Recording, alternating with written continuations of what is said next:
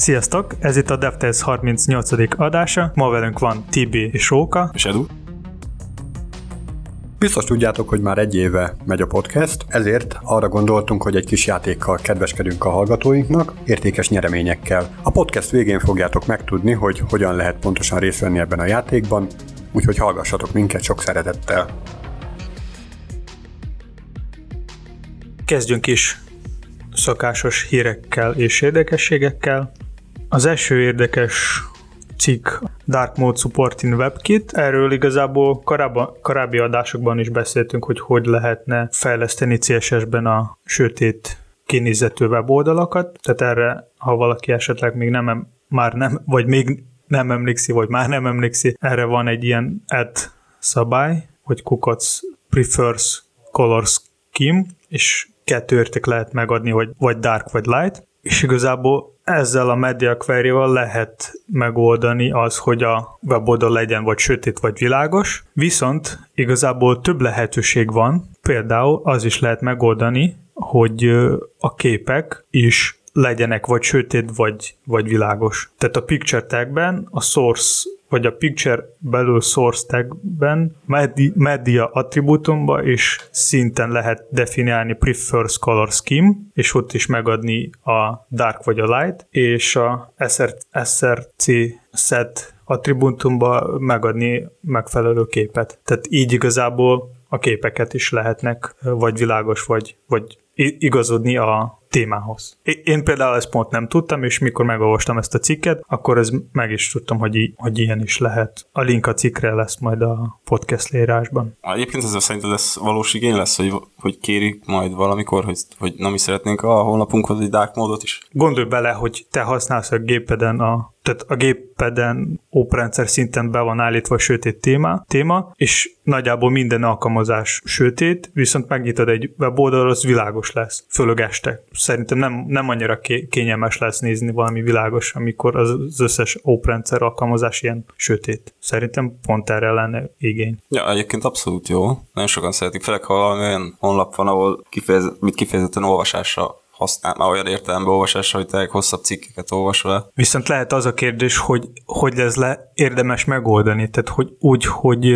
az lehessen beállítani a weboldalon, hogy külön, vagy lehessen ott beállítani, vagy világos legyen, vagy sötét, vagy, vagy úgy működjön, ahogy oprendszeren van beállítva. Tehát, hogy oprendszertől függ. Ez a, ez a media query az oprendszertől függ most. Igen, igen. Viszont lehet így külön lesz megcsinálni, vagy megoldani, hogy közben legyen ott egy kapcsoló. Ez már hogy majdnem olyan, te... mint a régi kontrasztos mód kapcsoló. Hát igen, de azt a high contrastos nem mindenhol használják, vagy nem minden országban van erre törvény. Vagy...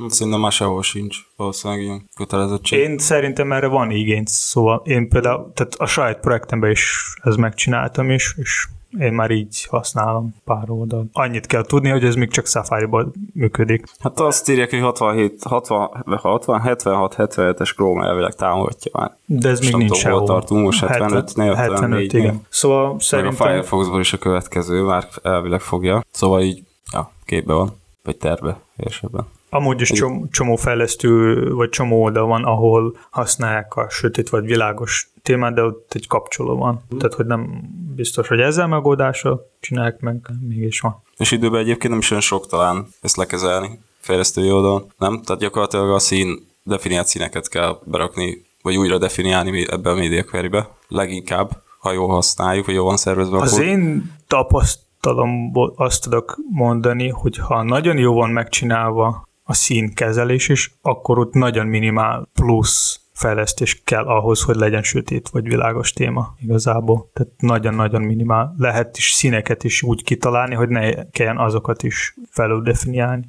Jó, szerintem ez jó, jó dolog.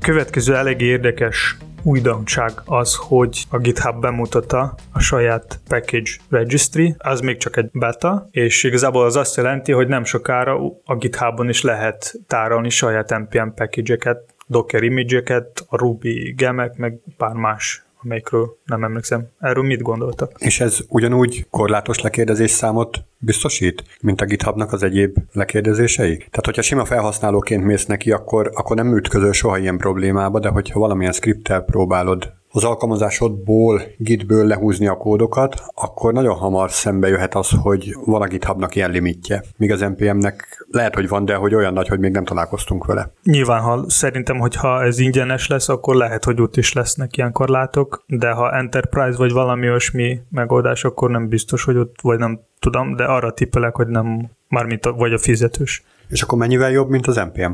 Ugyanez lett volna nekem is a kérdés, hogy miért, miért használjuk ezt, ha ott van az. És az ráadásul ingyen van. Ez is szerintem ingyen lesz. Hogy milyen feature vannak, a, ami ajánlja a GitHub, például az egyik között az, hogy neked egy login lesz. Tehát, hogy nem kell külön usert fel létrehozni NPM-en, amúgy is csomagokat ott tárolsz a GitHubon. Kivéve, hogyha máshol, más verzió kezelőben. Nyilván csak csomó open, mondjuk ha megnézzük az open source projekteket, az nagyobb része, mint GitHubon tárolnak. Ebből szempontból szerintem kicsit egyszerűbb, hogy nekem neked plusz még egy accountot létrehozni még valahol. A másik az, hogy alapból lesznek neked vagy publikus, vagy privát projektek lehetnek, tehát ugyanúgy a package Hát meg itt azért nem csak nódos package beszélünk, hanem lehet minden más is. Igen, nem? igen, tehát, mondtam hogy... elején, hogy dockeres, ja, docker image a Ruby is, meg Tehát akkor úgy veszik, ez egy különbség, mint tehát ha uh-huh. az NPM az egy kisebb halmaz, mint a nódos package mint, mint ez, mert ez úgymond egy vegyes nagyobb halmaz olyan feature is vannak, hogy a CDN-ből is majd lehet letölteni, lehet integrálni saját workflow-okban,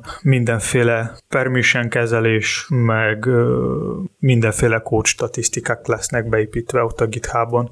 Még egy másik szerintem, ami, amire nagyon reklámoz a GitHub, az, hogy a GitHubból sokkal könnyebb lesz majd publikálni oda a package-et. Ja, még találtam, hogy a Docker meg a Ruby kívül lehet még a Maven package tartani, meg a Nugget, vagy Nugget, vagy Nugget. És Enterprise környezetben használni praktikusabb lehet ilyen GitHub-os package mint például NPM-es? Mármint, hogy megbízhatóbb forrás, vagy tehát erre gondolok. Mind a kettő open source. Tehát... Szerintem nincs különbség a kettő között ilyen szempontból. Tehát mind a kettő egyformán megbízhatónak tekinthető. Amúgy szerintem abból a szempontból is jó, hogy a GitHub elindította a saját package registry, mert a NPM-nek lesz egy konkurencia. És hogy lehet, hogy emiatt ők is fognak fejlődni, vagy hasonló történet, amikor volt az NPM egyedül, és nem volt semmi más konkurencia, aztán megjelent a Yarn, és akkor NPM-nel elkezdték ott kicsit gyorsabban dolgozni, és egyre jobban csinálni, fejleszteni az NPM, mert, mert így nem használtak volna a fejlesztők az NPM. Jut eszembe, mi van ezzel a Yarn dologgal? Ez, ez még így fut? Élő projekt, csak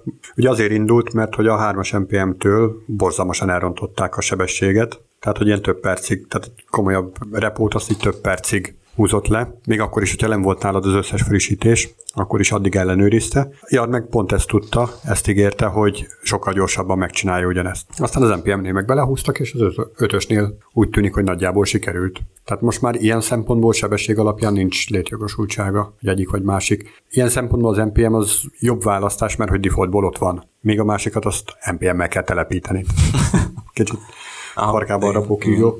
És végeredményben erősebb kutya lett akkor végül is. Hát tulajdonképpen igen. Jó, de egyébként na, ez mondjuk pont jó hatás volt. Arra, igen, igen, igen, abszolút. Amit Edu mondott most előbb. Na, a, amit én látok, most utána kerestem egy kicsit, hogy 5000 kérés lehet a GitHub felé intézni óránként. Ami úgy soknak tűnik. amennyi package-et használsz. Igen, amennyi package-et használ, simán előfordulhat, hogy hamar beleszaladsz egy pofonba. NPM-nél tényleg nem találkoztunk még ilyen limittel korábbi adásokban a Róka mesélte nekünk, hogy milyen kereső hogyan keres, tehát ebb, erről próbáltunk is beszélni, és kitalálni, hogy melyik tud feldolgozni a JavaScriptet, melyik nem. És talán valamikor én is mondtam, hogy a Google bot használ valamelyik 40, talán 8-as vagy 4-es verziót a Chromiumnak, és igazából nemrég volt a Google I.O., és akkor ott bemutatták azt, hogy a, a Google bot fog frissülni 74-es verzióra Chromiumnak. Tehát, hogy ez azt jelenti, hogy minden feature, ami 74-es Chromium alatt fut, az maga Google Bot is fog tudni. Aki még nem tudja, hogy mi ez a Google Bot, a Google Bot az arra való, hogy ő, amikor indexel az oldalakat, akkor maga a Google Bot azt csinál, hogy ő feldolgozza, vagy maga az oldal. Tehát ez azt jelenti elvileg, hogy minden JavaScript, ami az oldalon fut, az Google majd képes lesz feldolgozni. Tehát akár Vue, akár React, így gondoljunk, valóságban mi történik, azt se tudjunk sajnos. Igazából ez nem csak a JavaScript-et érint, hanem CSS-t is, mert csomó ilyen CSS feature van, ami a Chromium 40-es verziókban nem támogatta. Például CSS Grid, az akkor még nem volt.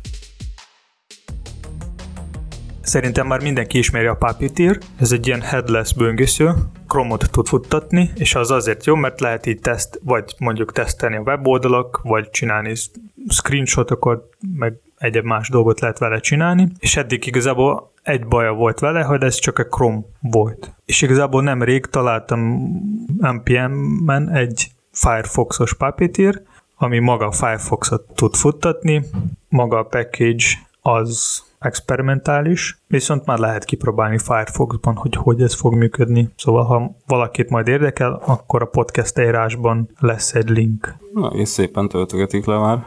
Hát igen, egy, egy ezer letöltés. Igen, csak ahhoz képest, hogy bár hát, azt nézem, hogy tavaly, elvileg tavaly indult a projekt. Tavaly, mondjuk egy éve. És ott a Firefox 63-as verziót használ. Az viszonylag új. Vagy nem tudom, most hol jár? 60... 66. 6. 60. Aha, igen, 66-nál járunk. Szóval akkor teszteknél most már Firefox-ot is tudunk elvileg futtatni ezzel, ki kell próbálni milyen minőségbe. Ez elképzelhető, hogy, de mondjuk gondolom nem egyszerre a kettőt, tehát mondjuk egy Chrome-ot, hanem tehát hogy lenne praktikus használni ezt a gyakorlatban, hogyha mind a kettőbe szeretnéd tesztelni. Külön-külön egyszer futtatsz Chromium-mal tesztet, egyszer Firefox-szal, és akkor úgy megnézed, hogy mi az eredmény. Szerintem itt igazából attól függ, hogy milyen erőforrás lehetőség van. Tehát, hogy egyszerre kettőt lehet futtatni, akkor lehet egyszerre kettőt is. Ha nem lehet, akkor csak egymás után. De Jogos. igazából itt a fontos az, hogy fel kell mérni, hogy van-e igény rá egyáltalán Firefoxon bármit is tesztelni. Szerintem abszolút. Találtunk e- egy elég érdekes cikket, ahol egy fejlesztő az Android Chrome-ban tudta emulálni a a Chrome-nak a, a címsornak, címsort, és csak Androiden az működött, működik. Ha megnyitni bármilyen oldal Androidos Chrome-ban, és kicsit leszkrollozni, akkor eltűnik a címsor, viszont lehet azt megcsinálni, amikor visszatekered, és kell, hogy megjelenjen, vagy visszajöjjön a címsor, akkor ez pont lehet behozódni. És igazából így... Tehát, hogy mi legyen a címsorban például az URL ugye? Arra igen, igen. Tehát ott lesz egy kamu címsor. Jó, és akkor igazából ezt gondolom mindenféle rossz célra fel lehetne használni. Tehát, hogyha ezt nagyon rosszra akarnánk használni, akkor csinálunk egy oldalt, ahol mondjuk van egy fizetési link. Valami nagyon, nagyon vonzó terméket árulunk ott nagyon olcsón, ami átvisz a te kedvenc bankodba, de ott maradunk valójában az oldalon, csak oda hazudja a címsort, mint hogyha tényleg már átnavigáltál volna te bankodhoz. És akkor megadod a te bankkártyádnak az adatait, mert azt hiszed, hogy jó helyen vagy közben pedig maradtál ugyanazon az oldalon, ő begyűjti, aztán csinál vele, amit akar. Hát akár. Meg gondolom ezzel másik eset lett, vagy van, mire ezt Hát nyilván ez a legegyszerűbb. Aha. És lett végül megoldásra? Hogy ezt mivel lehetne kibekkelni? Nézgetem, nem találom. Vagy az a megoldás lesz, hogy a Androidon lesz, kijön valami frissítés, és akkor már nem lesz ez a hiba. Lehet, hogy már kiment is. Viszont tényleg az volt, hogy Android Chrome-ba ezt kipróbáltunk, és csak ott nem működött. Például iOS-on nincs ilyen probléma. Szóval az kifejezetten arra böngészőre épít, de lehet, hogy más böngészőkben is meg lehet csinálni. Én amit használok, egy Free Adblocker Browser nevű cucc, ami böngésző szinten támogatja az adblockot, ez nagyon hasznos feature, de hogy például ott sem működött, tehát ott is eltört. De úgy, szóval figyelni kell, hogy, hogy az ember észrevegye, hogy tényleg nem arról van szó. Többször is szoktunk beszélni akadálymentesítésről, így most ebbe adásban nem fogunk erről eléggé sokat beszélni, talán, még nem tudom, majd kiderül. Viszont most itt gyorsan, amit beledobnék az, hogy találtam egy eléggé jó cikket arról, hogy hogy lehet React alkalmazások akadálymentesíteni.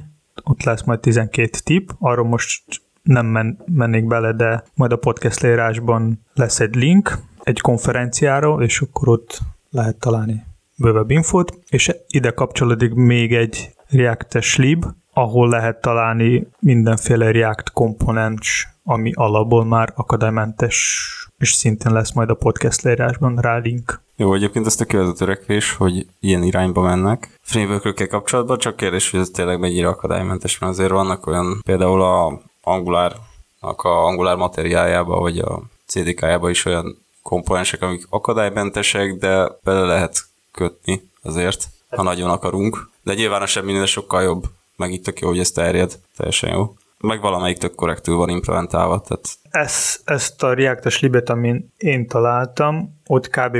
majdnem minden komponensnál van egy link, hogy via aria pattern követi amiből az derül ki számomra, hogy akadálymentes. Tehát nyilván mindenre lehet mondani, van egy ilyen angol szó, hogy opinionated, milyen lip, sajnos ilyen. Tehát, hogy valamilyen szinten akadálymentes, valamilyen szinten nem. Hát igen, ez az, tehát ezt le kell tesztelni, meg hát tudod, az sem mindegy, hogy milyen felolvasóval használod, milyen böngészőben. Amúgy szerintem milyen fajta libek sokkal jobb a kezdeknök, hogy ők ezzel kezdenek, és vagy azt a komponens halmaz használják, ami valamilyen szinten akadálymentes. Ahelyett, hogy saját írnak, ahol csak divek vannak. Szóval érdemes majd megnézni, hát ha valakinek jónak fog tűnni.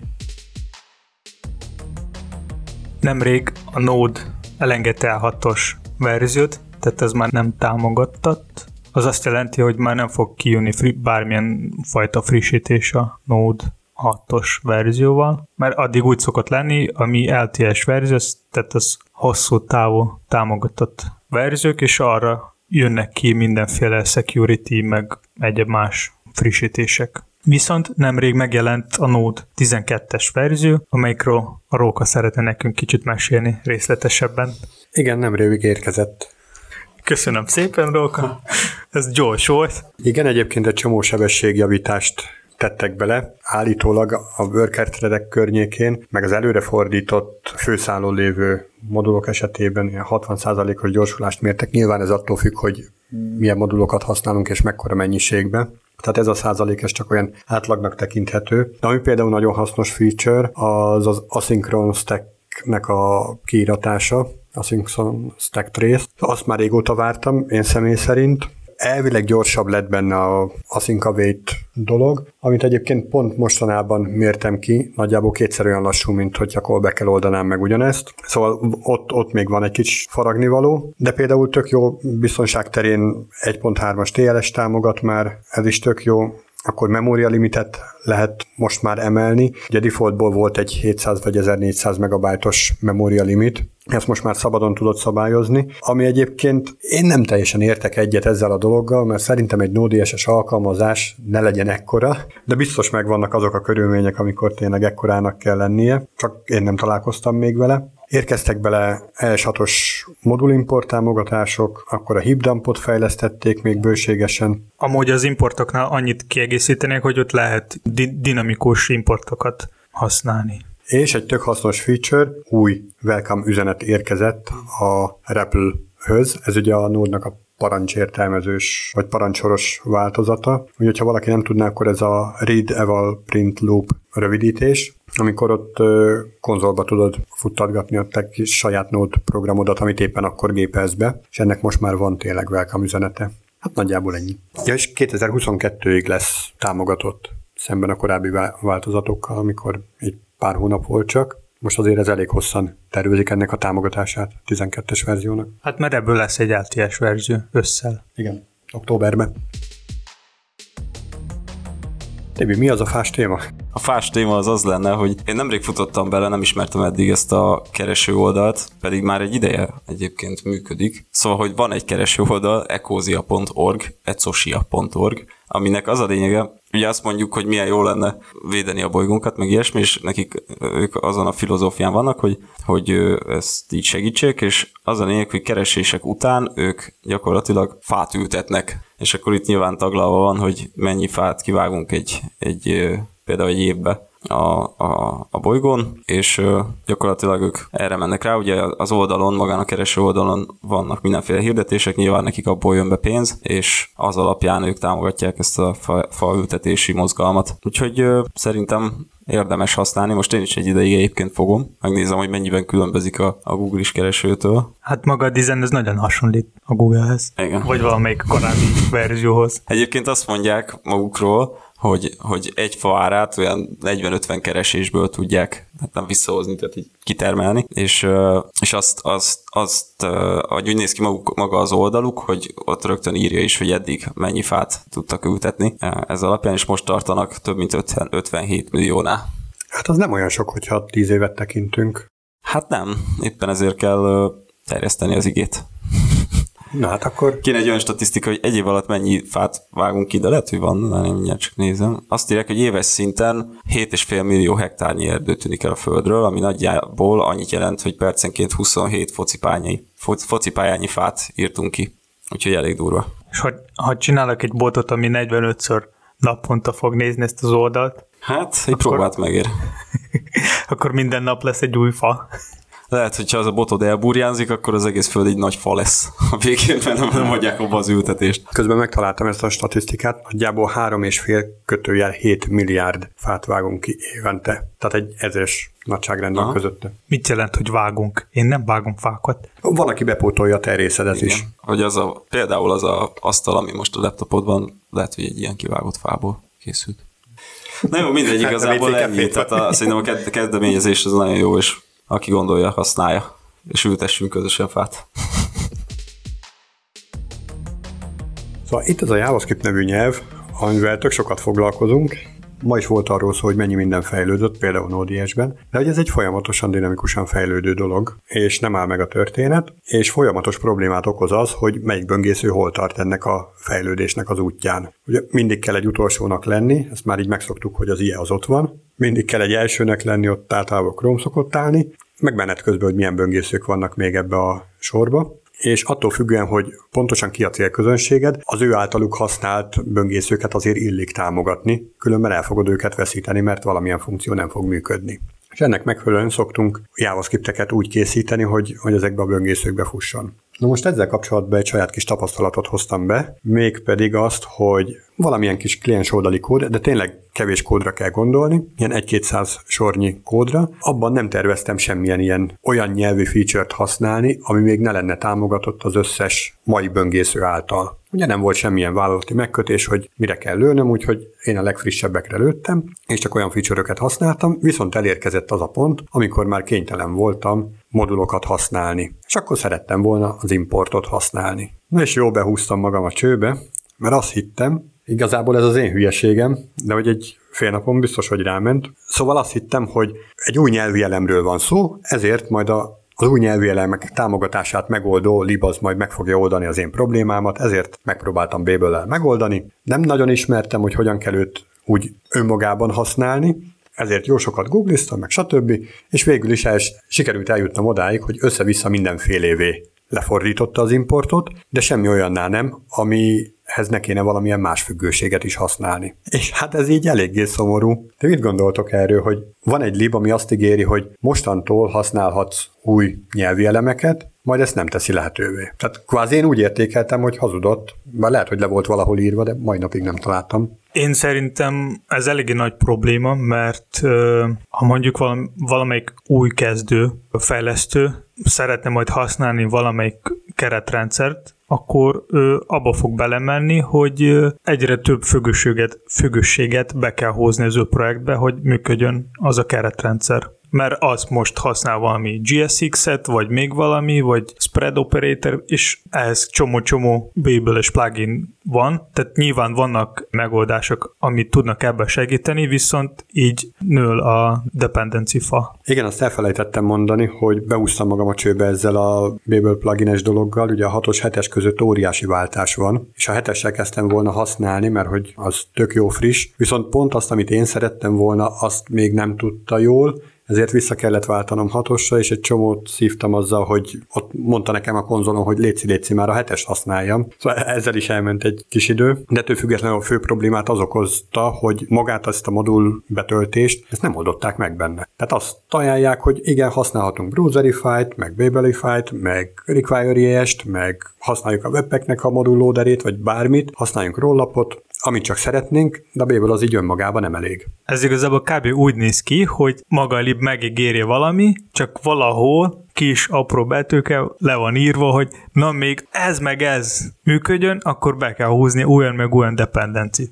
Igen, én így éltem meg. Tehát igazából neked az volt a csalódás ebben az egész történetben, hogy akartál egy valami eszközt használni, ami segít abban, hogy újabb nyelvi elemeket tudjál használni a projektedben, vagy annak feature-eit, és a böngésző is támogassa, támogassa, de helyett most használod ezt a plusz eszközt, de emellett ő még mondja, hogy, hogy egyébként meg muszáj még használod ezt meg azt is, hogy például egy importot tudja használni a kódodban. Tulajdonképpen igen. Hát jó a marketingje és Igazából nekem az volt a cél, hogy minél kevesebb eszközt kelljen arra használnom, hogy JavaScriptből JavaScriptet készítsek. És minél zöggenőmentesebb és minél gyorsabb legyen ez a folyamat. És hát igazából behúztam magam a csőbe ezzel kapcsolatban. Szerintem itt még egy, tehát még egy olyan probléma van, hogy az egész, ezek az új JavaScript feature ami már a B-ből segítségével lehet használni, ez leginkább spekuláció, mert ez nem biztos, hogy egy standard, nem is biztos, hogy fog egyszer lenni standard. Ez a benne a csalódás. Nyilván fejlesztők próbálnak úgy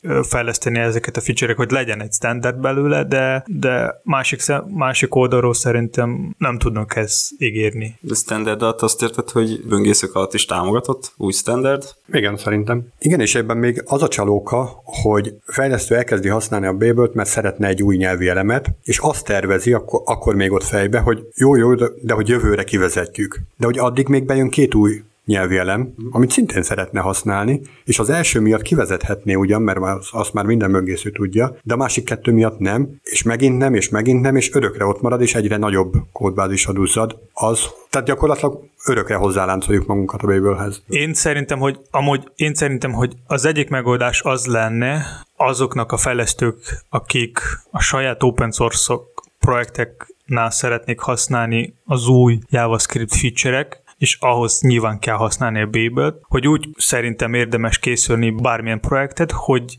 más fejlesztőnek nekem felrakni Babel-t. Lebildelni egy olyan ilyesre, amelyekhez már nem kell használni Babel. Mert csomószor ez is probléma, amikor fejlesztőnek van egy meglévő projekt, és ő szeretne bevezetni valami új eszközt, mondjuk, nem tudom, teszteléshez, vagy bármi máshoz, amihez szinten kell, kell egy Babel, és ő nyilván a dokumentáció alapján ezt elkezdi csinálni, viszont ott eltérő verziók vannak, a, tehát amit ő használ a saját projektemben, és az, ami a dokumentáció van, és abból csomószor probléma van, hogy ő ez lemásol, és nem működik, és, és így kell szenvedni Stack Overflow-on, hogy, hogy most mi a izé van, és miért nem működik, hogy még milyen plugin hiányzik, hogy ez működik. Ami szerintem jó megoldás lenne, ugyan a mostani libek azok nem alkalmasak erre, és nem lehet velük így megoldani. Azt én annak gondolnám a jó megoldásnak, hogy hasonlóan, mint ahogy a polifilek működnek, most is van olyan online szerviz, polyfill.io, amit hogyha megnyitsz Chrome-ba, hogy milyen JavaScriptet ad oda, akkor egy üreset kapsz, mert hogy nem kell semmit polifillezni. Hogyha megnyitsz valamilyen béna böngészőben, akkor nagyon sok kontentet kapsz. Ez összhangban van azzal is, hogy hogyha valaki többlet munkát okoz a fejlesztőknek, őnek neki több JavaScript fog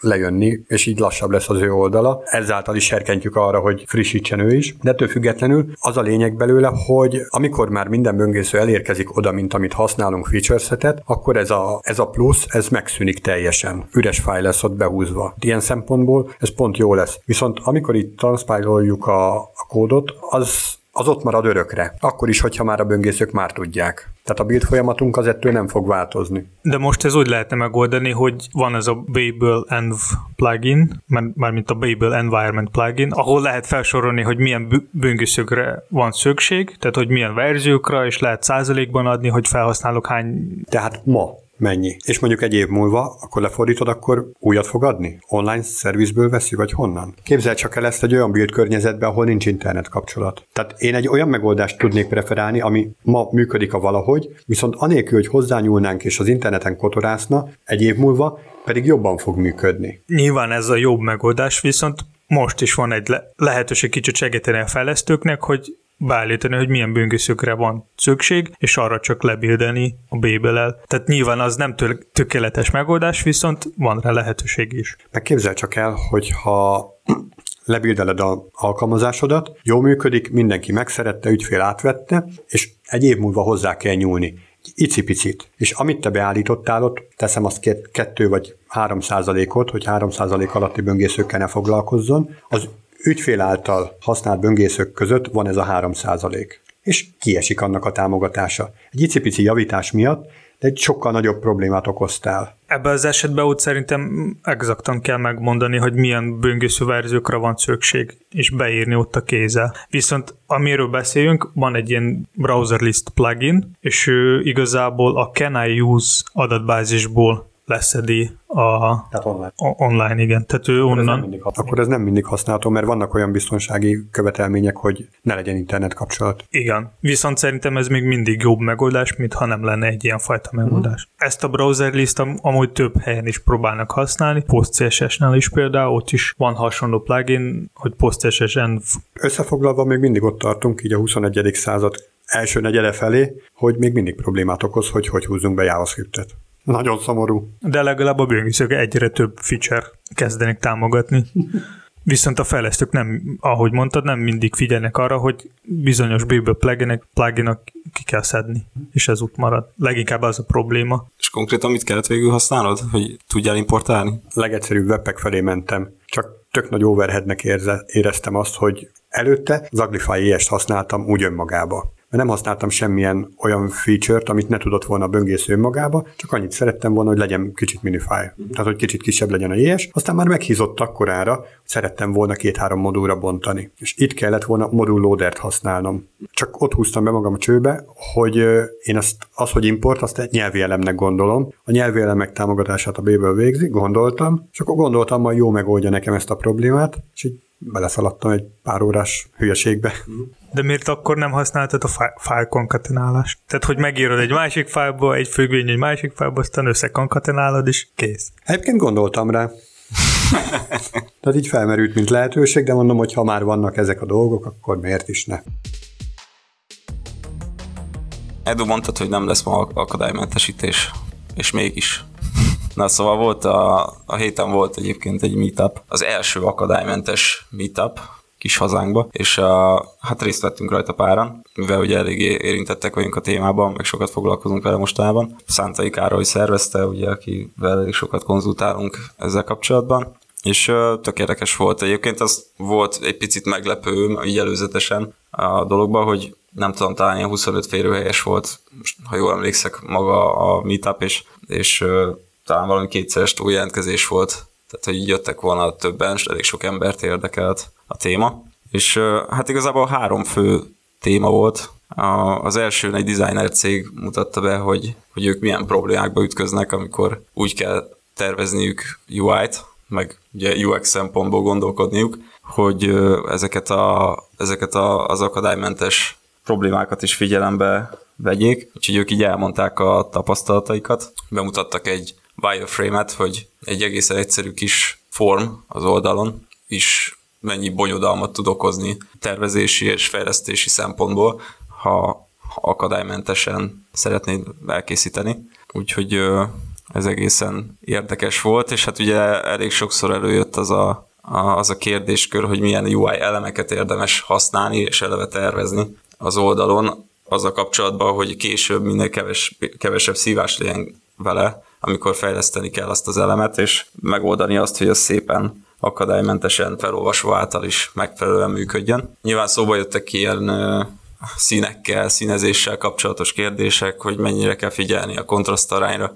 Tipikusan előjött az, hogy a, például a projektoron kivetített diáknak is mennyire kontrasztos a, a színe, és hogy mennyire fel kell arra készülni, hogy adott fényviszonyok mellett például mennyire nem tud látszani egy dia a projektoron. Na most ugye ez a weblapoknál is előjön, hogy figyelni kell arra, hogy ez az adott weblap az mennyire kontrasztos, és már az csomó dob a felhasználó élményen egy gyenge látó számára. Még az a fontos, hogy bizonyos állapotok nem, szín, nem csak színnel kell jelezni, mondjuk sikeres a zöld, vagy nem sikeres az piros, mert nem mindenki látja ezek a színeket. Igen, vannak ugye a szintévesztők, erről most konkrétan nem volt, nem volt ez nem volt téma, de, de valóban, tehát például egy szintévesztőnél bajt okozhat az, hogyha valamit nagyon erősen egy színnel akarunk jelezni. Nyilván ott van rajta a szövegezés, és abból meg tudja állapítani sok esetben, hogy az a törlés felirat, az nyilván a törlésre vonatkozik, hiába nem pirosnak látja, hanem lilának. Most nem tudom pontosan miket látnak szintévesztők, de mondjuk ezt például. És ugye ebben az esetben sokszor akár egy ikonnal érdemes jelezni a szöveg mellett, hogy, hogy az most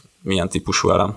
Vagy meg a célja. Meg a UX szempontból csomószor az sokkal jobb, mikor van mellette, vagy valahol, vagy túltip, tök mindegy, hogy igazából a maga a helyzettől függ, de csomószor leginkább kell jelezni, hogy most milyen állap plusz szövege, vagy plusz infóval, hogy most milyen állapot, vagy milyen mit történt, nem csak színnel. Igen. Jó, hát ennyi igazából az első fele, legalábbis ez az első téma, ami a designnal kapcsolatos volt, ott még talán annyi jött így szóba, hogy, hogy érdemes ilyen personákba gondolkodni, ami azt jelenti, hogy, hogy amikor elkészül a, egy design, akkor milyen felhasználói típusok használhatják majd később az oldalt, és akkor uh, már design tervezéskor is ezt figyelembe venni. És a fókuszgrupokról, vagy a fókuszcsoportokról van, volt valami szó? Tehát volt ami tápon volt valami cég, vagy valaki, aki így mesélte, hogy volt valami felhasználó csoport, amelyiket tudtak bármit is tesztelni? Ezen a projekten, ha jól emlékszek, most nem volt téma, vagy nem, legalábbis most nem hallottam, hogy lett volna például ilyen egy fókuszcsoport által visszatesztelés, de egy most futó mobilos projekten tudom, hogy például volt egy olyan tesztelés, hogy konkrétan kimentek a vakok intézetébe, az adott designer vagy dizájnt készítő cég is ott volt, a fejlesztőktől is páran, meg nyilván szakértők, és akkor ottani érdekeltségű gyengélátó vagy, vagy vakemberek tesztelték a, az elkészült mobil alkalmazást, és állítólag tök jó visszajelzések jöttek már fejlesztés közben. Na, egyébként a második téma is tök ö, érdekes volt. Szuhaj Mihály tartotta. Egyébként ő például vak, és az volt a téma lényege, hogy, hogy a, az oktatásban hát mennyire hátrányos helyzetű például egy vakember, egy vakgyerek tanulás közben, és a kiemelt téma ebből a, igazából a matek volt, tehát hogy például egy matek példát megoldani, vagy vizsgázni, vagy bármilyen egyéb dolgot csinálni. Matek órán mennyivel nehezebb egy, egy vakembernek például. És akkor így most nem akarok nagyon belemenni, de az a lényeg, hogy hozott megoldásokat, vannak erre ilyen leíró nyelvek, ez a ML, meg a latex, talán így kell mondani. Ezek ilyen leíró nyelvek, gyakorlatilag matematikai kifejezéseket, egyenleteket, képleteket tudsz vele definiálni, és van olyan felolvasó program, ami ezt támogatja, és, és nagyon jól be tudod járni magát az egyenletet vele. Tehát konkrétan ott mutatta, ugye ő vak, és uh, mutatta, hogy nála egy ilyen matematikai egyenlet. A konkrét példa az az volt, hogy ki kell számolni, hogy hány éves a kapitány, és azt így felolvastatta, és nagyon egyszerűen be lehetett járni magát a, az egyenletet. Ez is egy ilyen érdekes, érdekes téma volt. És itt mindig ugye problémaként azt hozta föl, hogy hogy tud egy tanár segíteni egy vakembernek, vagy vakgyereknek tanulni, például matekot, és fordítva, a, hogy tudja bemutatni a, a vak gyerek, hogy ő meg tudja oldani ezt a példát, csak hát ugye nem minden esetben egyszerű neki. A harmadik témát pedig a Szántai Karesz tartotta. Igazából a Neszédics címe volt, és az volt a lényege, hogy egy kis biológiai bevezetés után, hogy mitől szédülünk, az volt a lényege, hogy összeszedett pár példát, hogy, hogy egyes megoldások honlapokon mennyire tudják zavarni az, a felhasználókat. És akkor erre talán az egyik kiemelt példa az az volt, amikor ugye ilyen paralax oldalakat csinálunk, tehát hogy görgetéskor az oldal bizonyos részei lassabban folynak lefele, a hátul levő design elemek gyorsabban, és hogy ez mennyire be tudja zavarni az emberi agyat, vagy éppen mondjuk akár egy gyengén látónak mennyire, mennyi, gyengén látót mennyire tud zavarni, amikor el akar olvasni egy honlapon levő tartalmat. Úgyhogy erről tartott egy ilyen érdekesebb bemutatót. Plusz mutatott egy megoldást, én nem, nem hallottam még róla, pedig szerintem nem feltétlenül a legújabb dolog, egy ilyen media feature-t, na szóval egy CSS megoldást arra, olyasmi, mint egy media query, ilyen netrule, aminek az a neve, hogy prefers reduce motion, és azt tudod vele megmondani, hogyha az operációs rendszereden, ugye Mac-en vagy Windows-on be van kapcsolva, vagy illetve ki tudod kapcsolni, hogy, hogy az animációk az oprendszeren belül látszanak, vagy ne látszanak, tehát ha mondjuk felnyitod, nem tudom, Windows-on a start menüt, akkor ilyen animálva jelenjenek meg a dolgok, vagy csak simán így egyből. Na, ugye ezt meg lehet csinálni Mac-en. Sőt, ugye felhozta példának a, a iOS-nek talán a, fú, nem tudom, hatos verziójába jött be az, amikor így, így az ikonok külön mozogtak, tehát a, a háttér fölött így olyan volt, mint egy kicsit el, elúsznának az ikonok, amikor így mozgattad a telefont. Az iOS-on maga a háttérkép itt tud mozogni. Jó, mindegy, de a látszat az, tehát olyan, mintha úsznának rajta egy kicsit az ikonok, hogy mozgatod -e. Viszont Androidon, hogy jól emlékszem, amikor így átmész egy másik desktopra, akkor ott a kép is elmegy így ezével. Igen, olyan, olyan, is van. Na mindegy, a lényeg az, hogy például, amikor kijött ios ez a, ez a fejlesztés, akkor nagyon sokan reklamáltak, hogy ez mennyire zavaró, és akkor még nem lehetett kikapcsolni, és azóta már beletették azt a feature-t, most már ki lehet kapcsolni. Na mindegy, a lényeg az, hogyha operatív szinten le van kapcsolva az az animáció mutatás, akkor ezzel a Prefers Reduce Motion CSS rule meg lehet mondani, hogy hogyha ilyen állapot van, akkor egy adott animáció az oldalon nem működjön. Tehát mondjuk tegyük fel egy elem animálva van, össze-vissza pattog, forog, nem tudom mit csinál alapesetben, viszont hogyha ilyen úgynevezett mondjuk ilyen csökkentett módba futtatod az operendszert, akkor a, ha megnyitod ugyanazt a weblapot, meg tudod neki mondani, hogy abban az esetben ne is animálódjon. Úgyhogy ez is egy ilyen érdekesség volt. Amúgy érdekes téma, hogy kíváncsi vagy, vagyok, hogy erre például hány fejlesztő figyel, szerintem. Senki. Amúgy szerintem, hogy maga az animáció használata, meg kikapcsolás lehetősége az eléggé nagy gap. Mármint, hogy csomó dizájn úgy készül, hogy nincs hozzá semmi animáció leírás, vagy a fejlesztők nem tudják, hogy hogy érdemes, vagy milyen animáció érdemes használni. Például szerintem nincs is ilyen info, hogy milyen animáció, milyen animáció, milyen problémát tud okozni, mármint így arra gondolok, amikor animáció zavarja embereket, tehát hogy nem kényelmes használni az oldalakat emiatt. Nem azért, mert lassú az animáció és zavar, tehát nem a UX szempontból, hanem leginkább így, így érzésre, vagy így nem, nem tudom, hogy máshogy elmagyarázom. Szóval, szóval ezek az információk szerintem nagyon hiányoznak így, tehát hogy nincs erre sok tudás se interneten, se sehol és így kell leginkább tesztelni és próbálni. Viszont ebben tud segíteni pont ilyen fókuszgrupok, viszont erre külön büdzsé kell mindig. Igen, nyilván ez folyamatos kérdés, hogy hát miért nem figyelnek minden projektnél erre, mert egyébként tök jó lenne, de hát nyilván ez büdzsé kérdése. Tehát ezt azért meg kell fizetni, főleg egy, ha egy cégnél nincsen tapasztalat abban, hogy hogyan kell tervezni és fejleszteni, úgy, hogy az gyengén látók számára is megfelelő legyen, most egy honlap esetében, az elég sok időt bizony elvisz fejlesztés közben, ezáltal ugye több pénzt is kell fizetni érte. Úgyhogy nagyjából szerintem pénzügyi indokai vannak ennek leginkább, vagy pedig az, hogy egyáltalán nem is gondol rá a megrendelő vagy a fejlesztő, tehát ez a másik eset. Úgyhogy ennyi, szerintem tök érdekes volt ez a meetup. Volt szó róla, hogy lesz folytatása is, mivel többen is érdeklődtek, mint amennyi ki volt író, úgyhogy valószínűleg így nagyjából negyed évente lesz egy ilyen. Szerintem nyár után lesz a következő, úgyhogy akit érdekel, jöjjön mindenképp.